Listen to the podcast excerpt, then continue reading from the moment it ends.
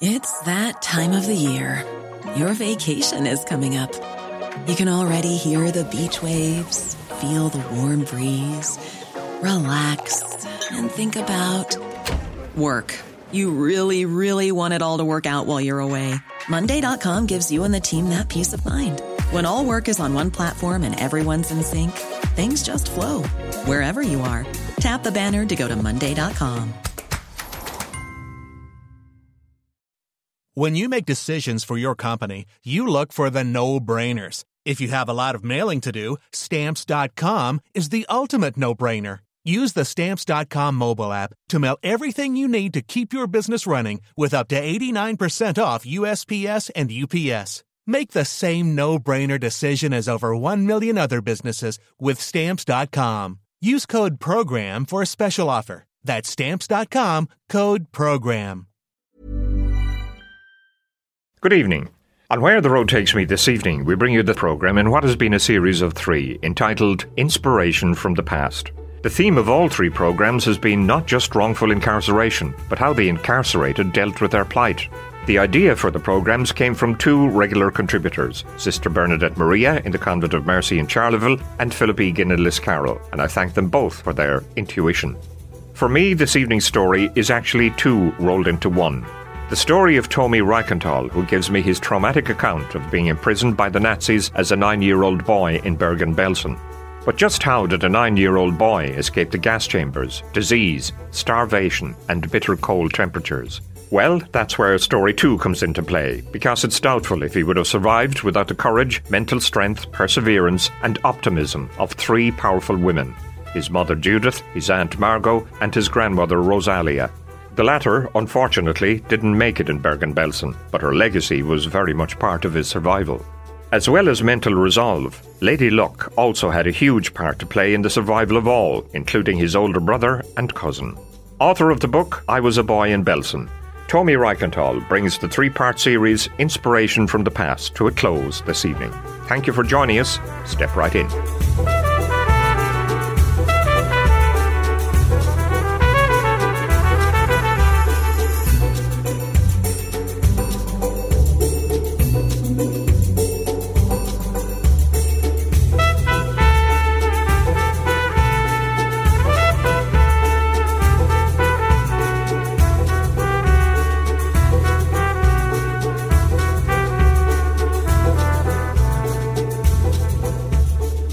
Tomi Reichental was born in 1935 in the village of Merašice in Czechoslovakia, now Slovakia.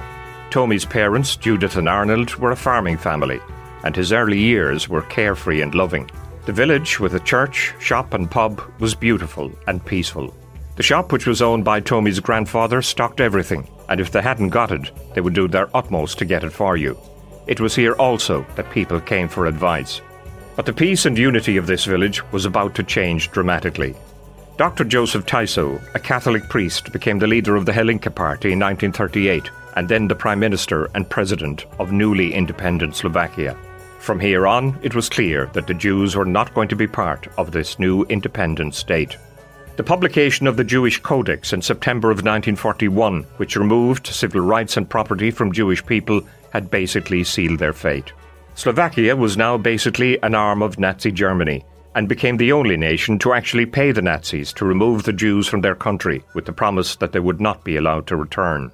The shop owned by Tomi's grandfather was taken from him and closed in May of 1941. He never recovered from the humiliation. Jekeskel and Katerina Reichental were arrested in August of 1942 and sent to Auschwitz. They were never seen again. In fact, Tomi lost 35 members of his family to the Holocaust. He believes that lack of leadership and organizational skills on the part of the Jewish people at the time was a huge problem.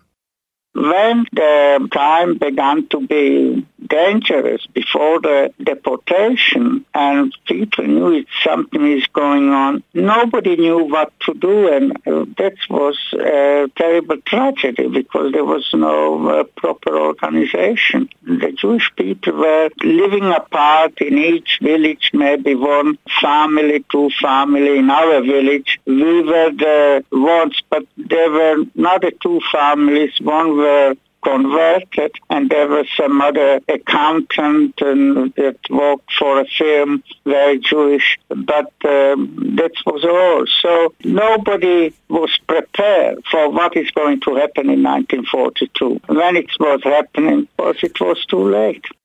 Once the Jewish Codex had been published, the Reichentals noticed that some, who had been their neighbours and friends in the village up to now, were no longer so. In fact, one in particular, who used to run errands for his grandfather at the shop, was becoming increasingly hostile, especially after he had joined the Hlinka Guard. It was only after the war had ended that Tomi discovered how devious this person had been.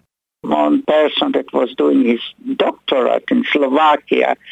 He happened to research the archives in Nitra and suddenly he found all this report that this uh, Nedelka, Otto Nedelka was his name, was sending to his superior, telling them why not taking these parasite like Reichental, our father's name, uh, the mother, my brother's name, my name. Uh, all I have these uh, the copies of these documents, and it was just incredible how these letters were written. And in fact, uh, this man used to be, I mean, he was a kid when we lived in, in the late 30s. And then he, of course, became more adult and joined the Hlinka Guard. But he used to do messages for my grandfather. And my grandfather used to give him sweets, you know, to doing it. And suddenly he turned uh, against us. But he didn't show it in face. He, he did it behind our backs. We didn't even know. We only discovered it after the war. A question often asked about the Holocaust why didn't the Jews convert to Catholicism? And if they did, would it have saved them? However, in many occupied countries, racial legislation restricted, banned, or did not recognize the conversion of Jews. Tomi Reichental is of the opinion that conversion would not have helped his people at all. No, no, it, it didn't. In fact, we, my father and my mother, they were very friendly with the a priest in the village. Uh, was the name was Ladislav Harango. So he was a very, very good uh, person. But many uh, priests in churches, uh, they were the ones that were spreading the propaganda of the government because at the time it, it wasn't like today you could get news uh, uh, through television, radio and newspaper, especially in the rural area. We had no connection to the outside world. So the priests were the people that spread the news and of course the propaganda. And they were the ones that uh, were preaching in the churches that uh, all the fault that Slovakia was suffering uh, economically and whatever was going wrong was fault of the Jews. And the Slovak people, they were uh, dedicated Catholics. They are still today, you know, they would dress up. Sunday was a special day, going to the church, and they listened to their priest. And eventually the people began to believe all these lies that were spread and, of course, the hatred against the Jews.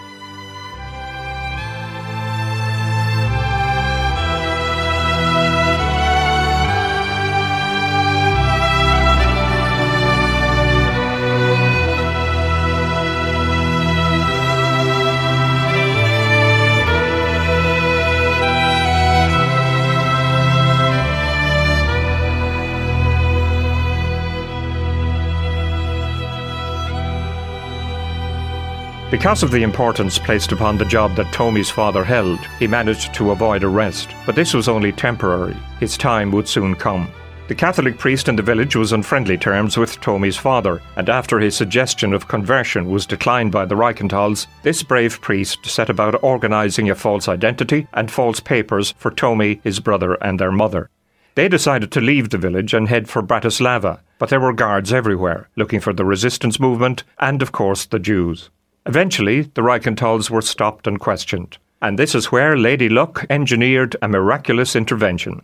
The resistance movement suddenly dispersed and they wanted to catch these people and of course they wanted to catch the Jews. So any movement, uh, you went on a horse cart or bus or train, everywhere at station, crossroad, there would be guards uh, stopping you and they wanted to see your ID. And so when we decided to leave the village because we didn't know who was our friend and who was not a friend, that we can be betrayed, we decided to leave. And on this journey, we come to this uh, crossroad where the train was uh, going to the city. And of course, there was a guard and they stopped us. It was uh, early in the morning and um, he stopped us and he asked for our ID. We had uh, at the time false IDs which uh, the priest provided us with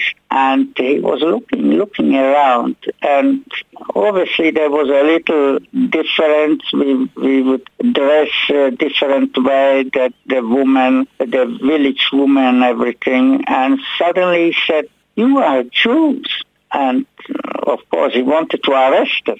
And uh, luckily, he gave us already the ID to my mother he gave, because it was only my mother, my brother, and myself. And the man from the farm that always used to take us in the cart uh, wherever when we went to visit friends and everything. He realized what would happen if uh, they, he would arrest us. So he just gave a big thing onto the horse. He hit the horse and we just shot forwards. I remember we properly sort of uh, flew backwards when the horse uh, took up. And we thought any moment the soldier will shoot after us. I, I think the soldier didn't have any ammunition because I think the government was, af- they were afraid of the soldiers as well. Of course, they didn't shoot. And thankfully at the time, uh, we didn't have a mobile phone. So these soldiers couldn't notify anybody in the front that look there is this uh, uh, horse and cart with shoes and he brought us to the station and uh, we, had our false paper with the thing so when we were stopped we showed the paper at the train station we got away with it.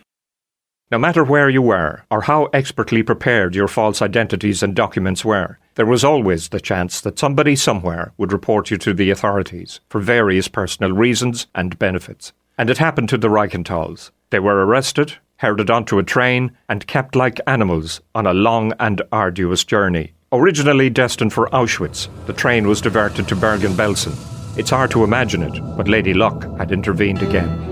Leon Bass was a 20 year old soldier among those who were first to arrive at the camp to liberate it.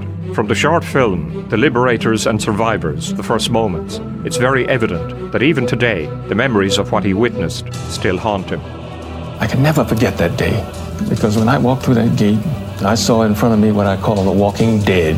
I saw human beings, human beings that had been beaten, had been starved, had been tortured. Uh, they'd been denied everything. They had skeletal faces with deep set eyes.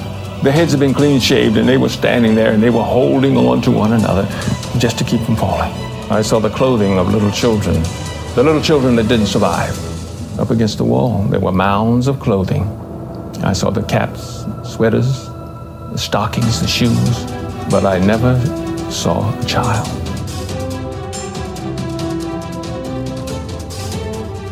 When the Reichentals arrived in Bergen-Belsen, their first impressions were exactly the same as those of liberating soldier Leon Bass much later. They didn't realise it at the time, but they were lucky to be in Bergen-Belsen. At least here they would be afforded a slim chance of survival, whereas in Auschwitz this was not an offer. Nobody could imagine a, a civilized person at the time that what people were doing to other people. It was just, uh, we saw these uh, skeletons walking around uh, very, very slowly. They were mortally sick. They were walking aimlessly. And um, occasionally they would fall down and never get up. They, they died where they fell. As it happened, we were uh, in the part of Bergen-Belsen where the hospital was. And this why we saw these people walking around. They were in the hospital. They didn't get any medication for being cured or anything because uh, Bergen-Belsen was a detention camp. And as you mentioned, up to about December, we arrived there in uh, November, but in December the things changed in Bergen-Belsen because it was taken over by the SS. And uh, with uh, the SS, a new commander came who was Joseph Kramer. On this program, we speak to Tomi Reichental, who, as a nine year old boy, was sent to the Nazi detention centre Bergen Belsen with five members of his family. The story of how a nine year old boy survived the gas chambers, disease, hunger, brutality, and freezing temperatures should be an inspiration to all. The basis for these programs were suggested by listeners who felt, and rightly so, that anybody who was finding COVID 19 and its associated restrictions and regulations difficult to bear would hopefully discover the mental resolve to see it through when reflecting on the mental resolve of the Reichental family. Their story continues in part two of Where the Road Takes Me in a few moments, right here on C103.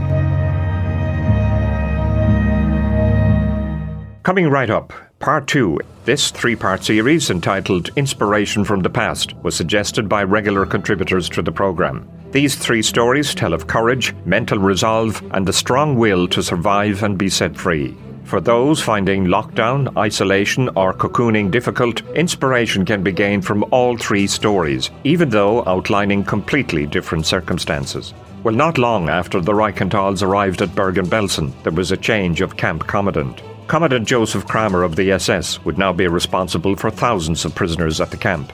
But not long before the British advanced and liberated Bergen-Belsen, Kramer wrote a letter to the head of the SS, Heinrich Himmler, asking for more food because the 60,000 prisoners in the camp were starving.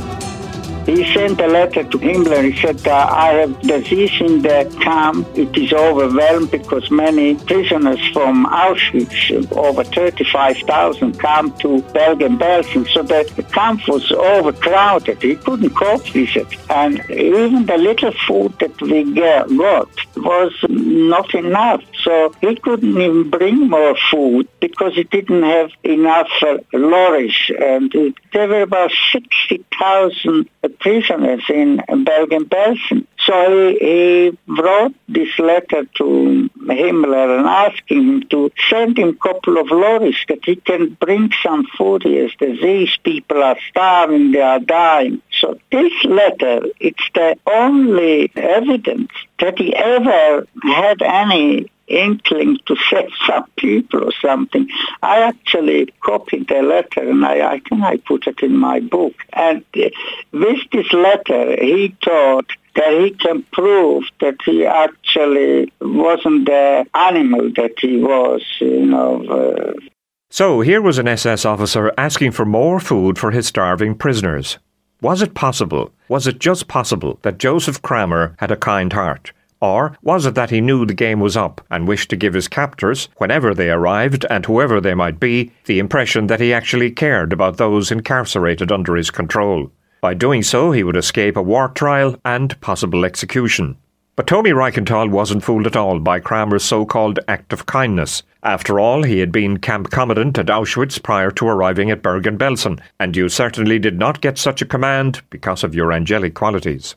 He used to shoot people just uh, for pleasure. They used to have a little patio over the kitchen, and when some of the inmates come and wanted to steal some food because they were starving, we just would pick them up and shoot. We used to hear these shots being fired, and uh, when we had our roll call next day, we would see three or four bodies lying around, and he deliberately left them there because he wanted us to see that if you do something that you're not supposed to do. This is what will happen to you. One time he went uh, and he caught uh, uh, three or four prisoners. They managed to get into the store where the potato was. And he just took his gun out of his uh, the, the, place that they hold the gun and he just shot them. So he, he was a very cruel man.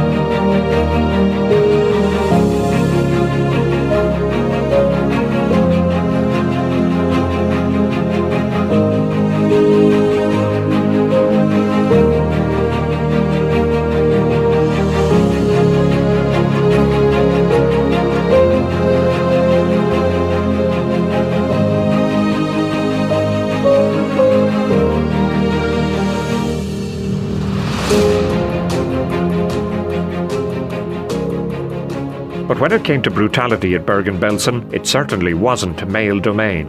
Women guards and officers could easily match their male colleagues when it came to ill treatment. A prime example would be Irma Grese, an SS guard at the Nazi concentration camps at Ravensbrück and Auschwitz, and now warden at the women's section at Bergen-Belsen. Brutality was second nature to Grese. Being pure evil came easy for her. Grese was known as the Beautiful Beast, and yet she was only 22 years of age when she and Joseph Kramer were hanged for their war crimes.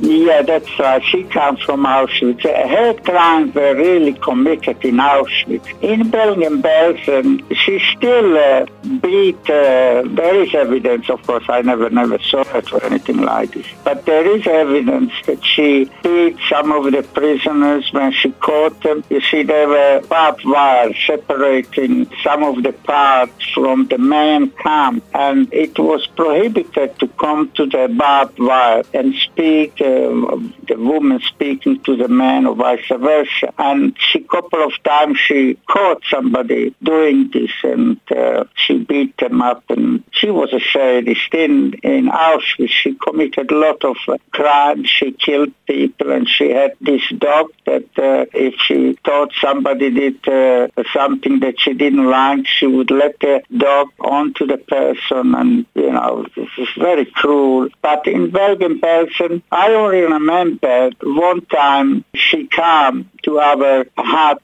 uh, just to, I suppose, see children because in Auschwitz the children were sent to the gas chamber and um, everybody sort of knew because there were a lot of people from Auschwitz that came to Bergen-Belsen, as I mentioned, 35,000 and they would uh, point out who this woman was, uh, Irma Grese. Uh, of course, uh, she was one of the people among the 12 people that were executed after the war, uh, the guard and the commander and uh, other people, even a couple was uh, executed and described in uh, Lüneburg, which was the first trial of perpetrators and uh, 12 were sentenced to death by hanging. Among them was Hilda Grese. When you hear of somebody being lucky in the likes of Bergen-Belsen, you may very well question as to how this is possible. In Tomi's case, it certainly was. He was blessed to be surrounded by three powerful women, whose huge strength of character was matched by their will to survive this terrible ordeal. There was his mother Judith, his aunt Margot, and his grandmother Rosalia. Tomi, his brother Miki, and his first cousin Chava can thank all three for surviving Bergen-Belsen and being set free. Unfortunately, his grandmother Rosalia did not make it. Yeah, uh, first of all, unfortunately, we lost my grandmother in uh, Bergen-Belsen. It was on the 7th of March, 1945, uh, just before the liberation. She just dried up. Uh, she didn't eat. She was like a skeleton, and she gave up, and she passed away. We, we have a little memorial there for my grandmother, and I was just recently in Bergen-Belsen in February. This was my fourth or five, fifth time. And at least we have a place we go to always visit this plaque commemorating my grandmother there.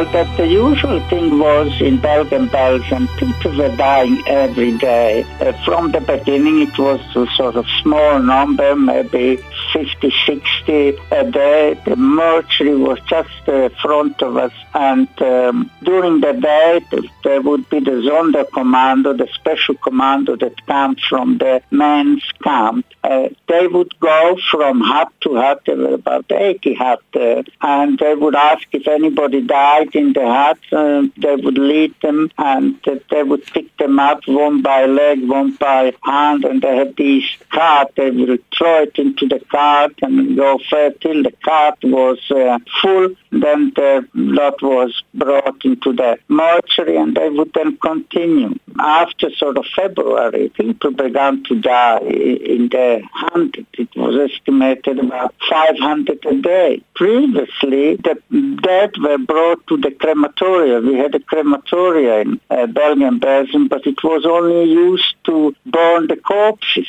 But of course, when these large numbers were dying, the crematoria couldn't cope with it, and therefore the corpses were just left outside. And of course, this was the experience as children.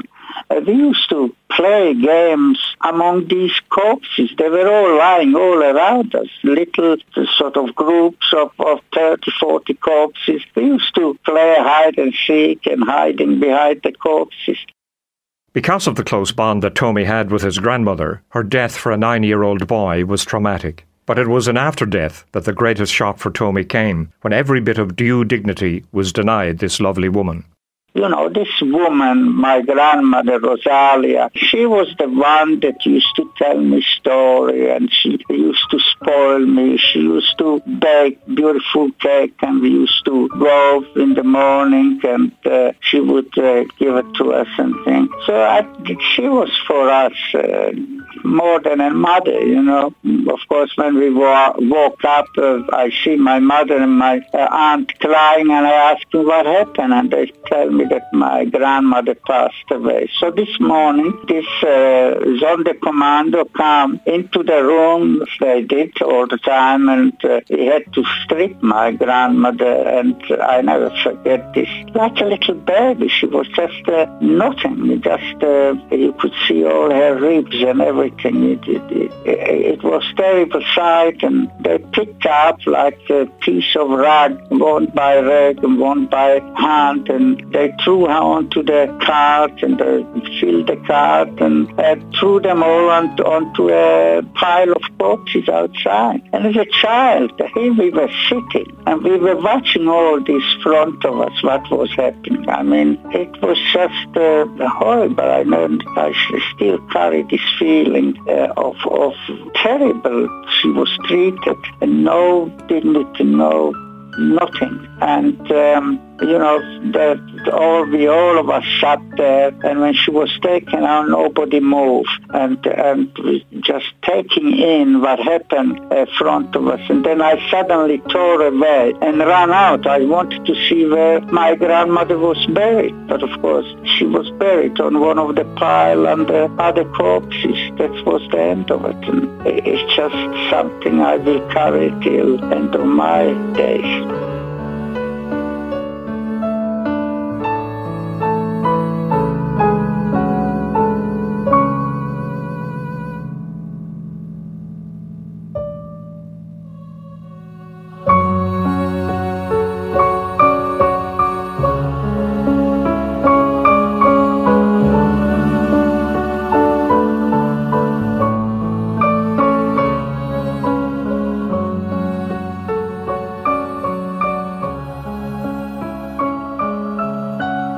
Mother and my aunt Margot, my two sisters, they were such characters, so strong.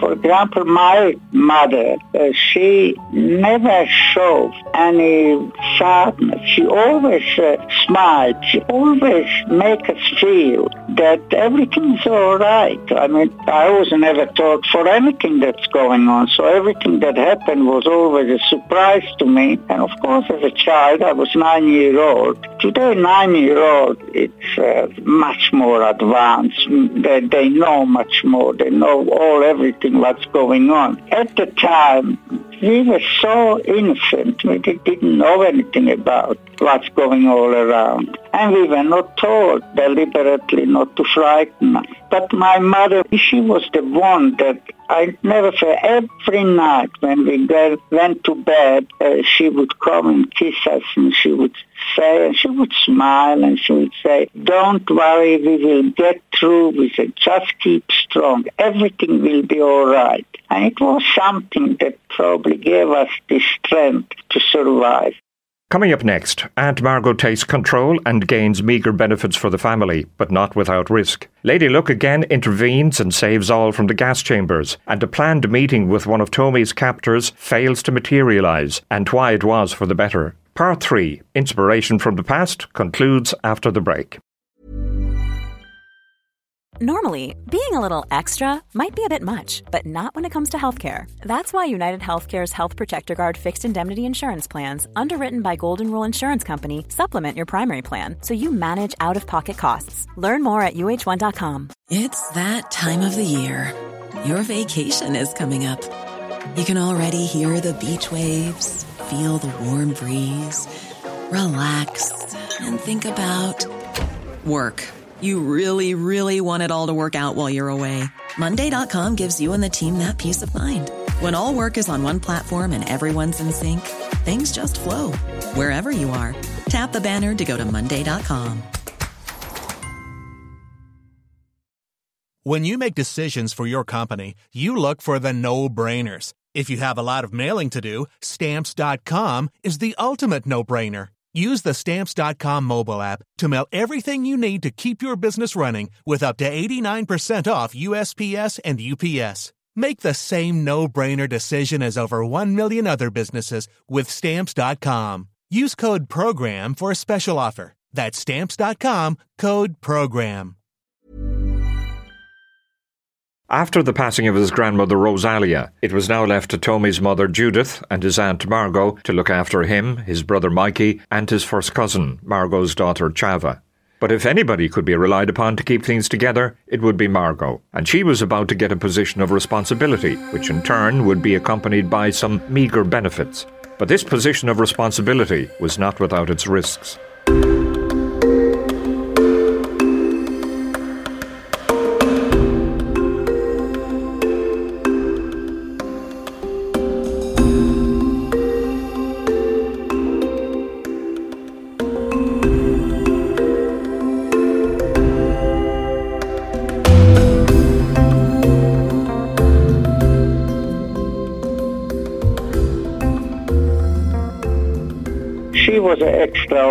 Person. She was, uh, what to say, like a man, but she was a very strong character. And um, she became the leader of the hunt. And the way it happened, when we came to Bergen-Belsen, uh, we had to go to a roll call. Now, you can imagine it had to be like, like army. You have these old people, mother and children. So when we were told to stand in four rows like soldiers. Nobody knew how to do it. And my aunt just grabbed everybody by shoulders and said, you stand here. And when this commander, this uh, man with several women and soldiers come to sort of uh, inspect us and everything, he saw my aunt doing this. He called and said, you speak German? And my aunt spoke perfect German. said, yes. So he said, come here. You will be the leader of this hut, but you will be responsible for everything what happened. If anything happened that shouldn't happen, you will be responsible and you will be punished. It was very frightening. We were standing there. But because she was uh, the leader of the hut, we had this advantage that we got a room. Well, she got a room which was just uh, the hut was built like a bit on each side about uh, two large room and this little room where the where the responsible person what they called elder of the block would be. And this this how the blocks were built. And in this little room we managed to put six beds. And so we were with my aunt Margot. And we had this uh, luxury that we didn't sleep in bunk beds, but there was single bed, and we were separated, more privacy. Whereas in this big room, there were 30, 40 people, and you were exposed to everybody else. Uh, there were bunk beds and things. So that was the bonus, that we were sort of separate, and uh, it was more private. We had our room. For those who do not believe in miracles, they will have a very difficult job convincing Tomi Reichental that they do not exist or happen. When you consider that the majority of Slovakian Jews who were sent to Auschwitz had barely set foot on the place when they were sent to the gas chambers, children included. When Tomi and his family were betrayed and arrested in Bratislava, it was to Auschwitz they were destined. But along the way, the train was diverted to Bergen-Belsen. Lady Luck had intervened again, and her work wasn't over yet. In my research, I found out that the gas chamber in Auschwitz were blown up by the Germans themselves on the 7th of uh, November. Our transport went from the 2nd November. We arrived in Bergen-Belsen on the 9th of November. So the gas chamber were blown up on the 7th. We were the first transport from Slovakia with children, mother and old people that didn't go to Auschwitz because on the way, as we were traveling, the gas chamber were blown up, so the German obviously had no interest to bring us there, and we were diverted, and we went to Bergen-Belsen. Normally, the trip would have taken uh, two to three days maximum, but because of this, uh, what happened in the middle of the uh, travel, they had to divert us. Obviously, they didn't know where to send. Well, that's only my assumption. Eventually, we landed in Bergen-Belsen. So yeah, I was, we were lucky. I, what can I say? Somebody was looking onto us from above that we didn't go to Auschwitz.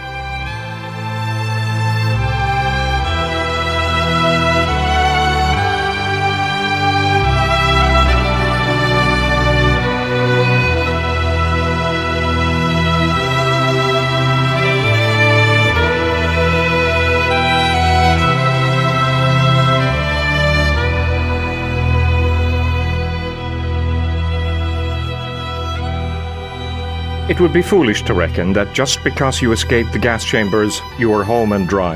There were other obstacles in Bergen-Belsen which were just as formidable. Disease, starvation, and without proper clothing, the sub-zero temperatures would be enough to kill you alone. People were literally dying on their feet every single day, and there was another enemy. Hordes of rats were waiting to attack those who were too weak to defend themselves. So, how exactly a nine year old boy, his older brother, his first cousin, his mother, and his aunt survived all of this has to be, yes, a miracle.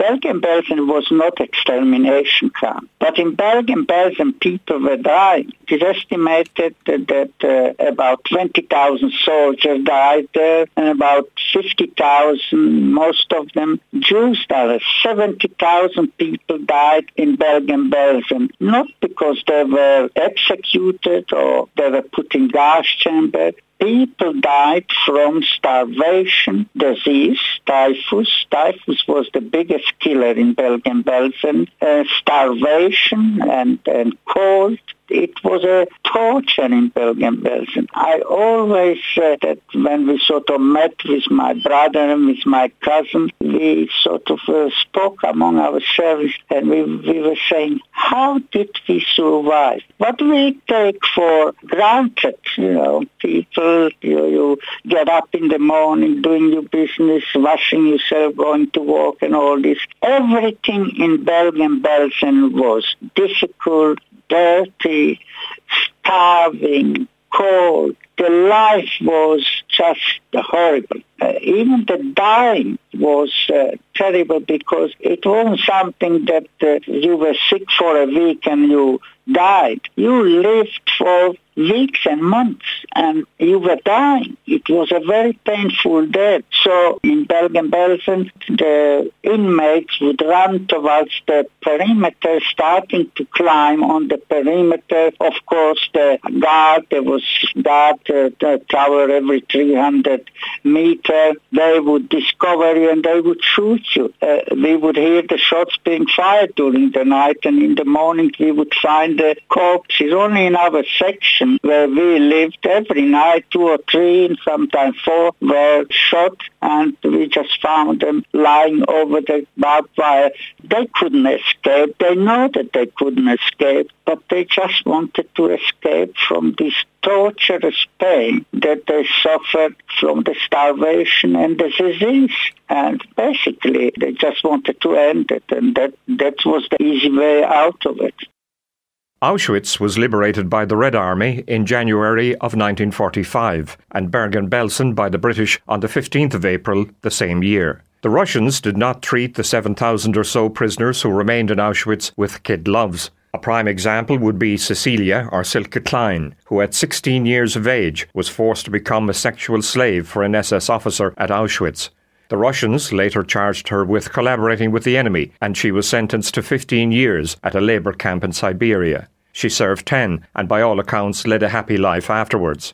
Lale Sokolov, who featured in our first programme, described her as the bravest person he had ever met. If you need inspiration, then read Cilka's Story by Heather Morris, who also featured on our first programme. Well, many believed at the time that what they were hearing of Auschwitz and Bergen-Belsen was propaganda. This American soldier was no exception until he discovered at first hand that it wasn't. This is from the documentary Liberators and Survivors The First Moments. U.S. Army Staff Sergeant Horace Evers was among the first Allied soldiers to enter Adolf Hitler's abandoned Munich quarters. He discovered Hitler's personal stationery.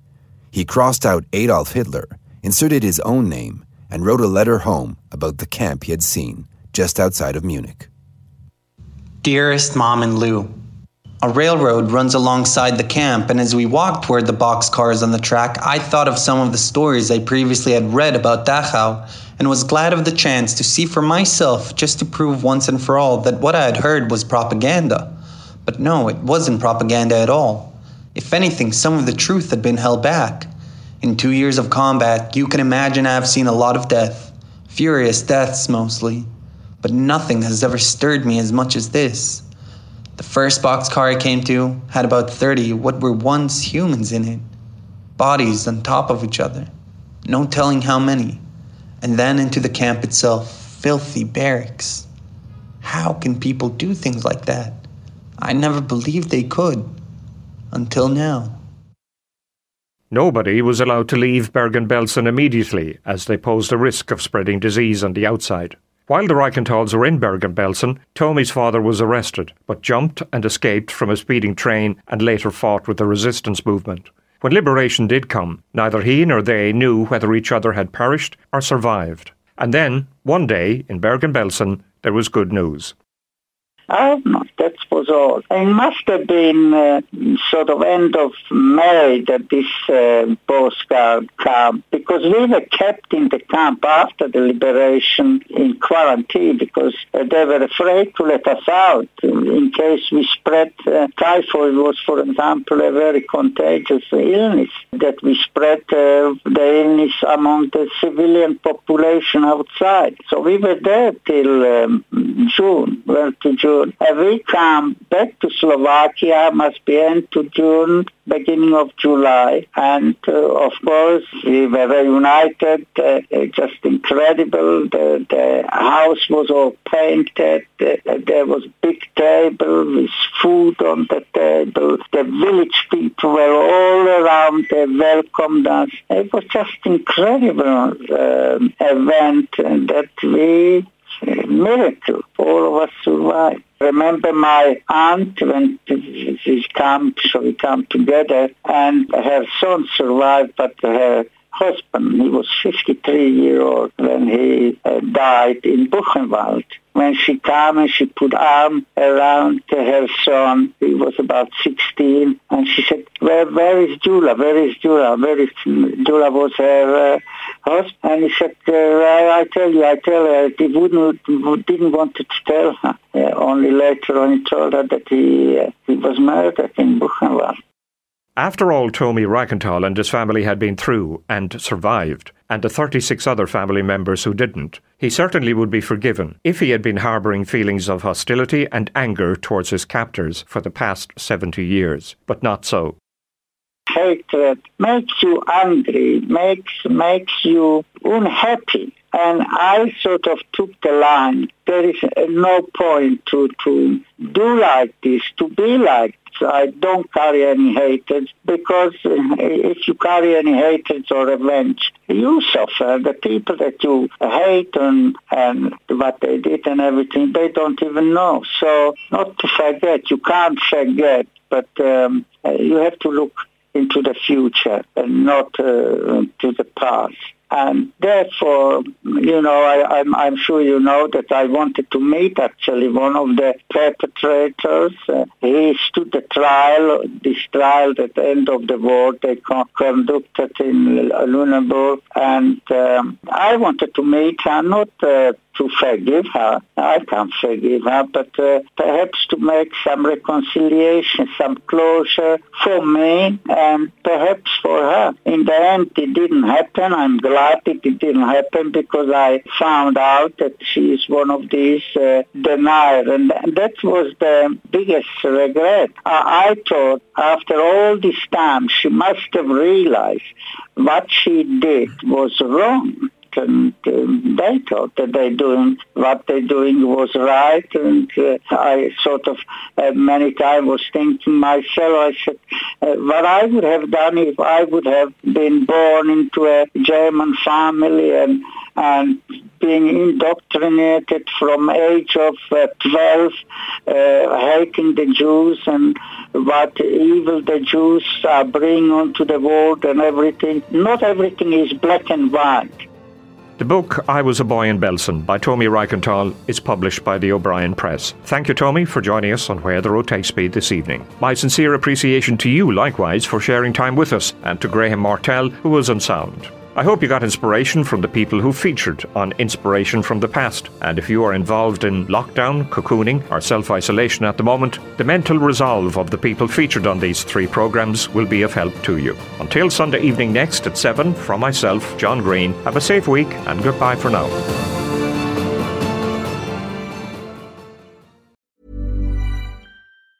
Normally, being a little extra can be a bit much. But when it comes to healthcare, it pays to be extra.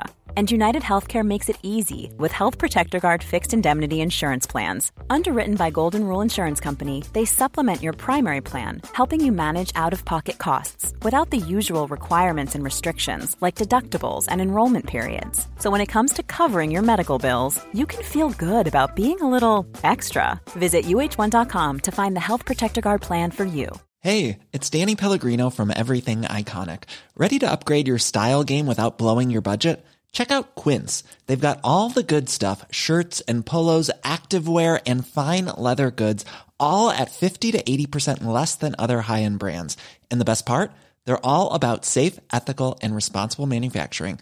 Get that luxury vibe without the luxury price tag. Hit up quince.com slash upgrade for free shipping and 365 day returns on your next order. That's quince.com slash upgrade.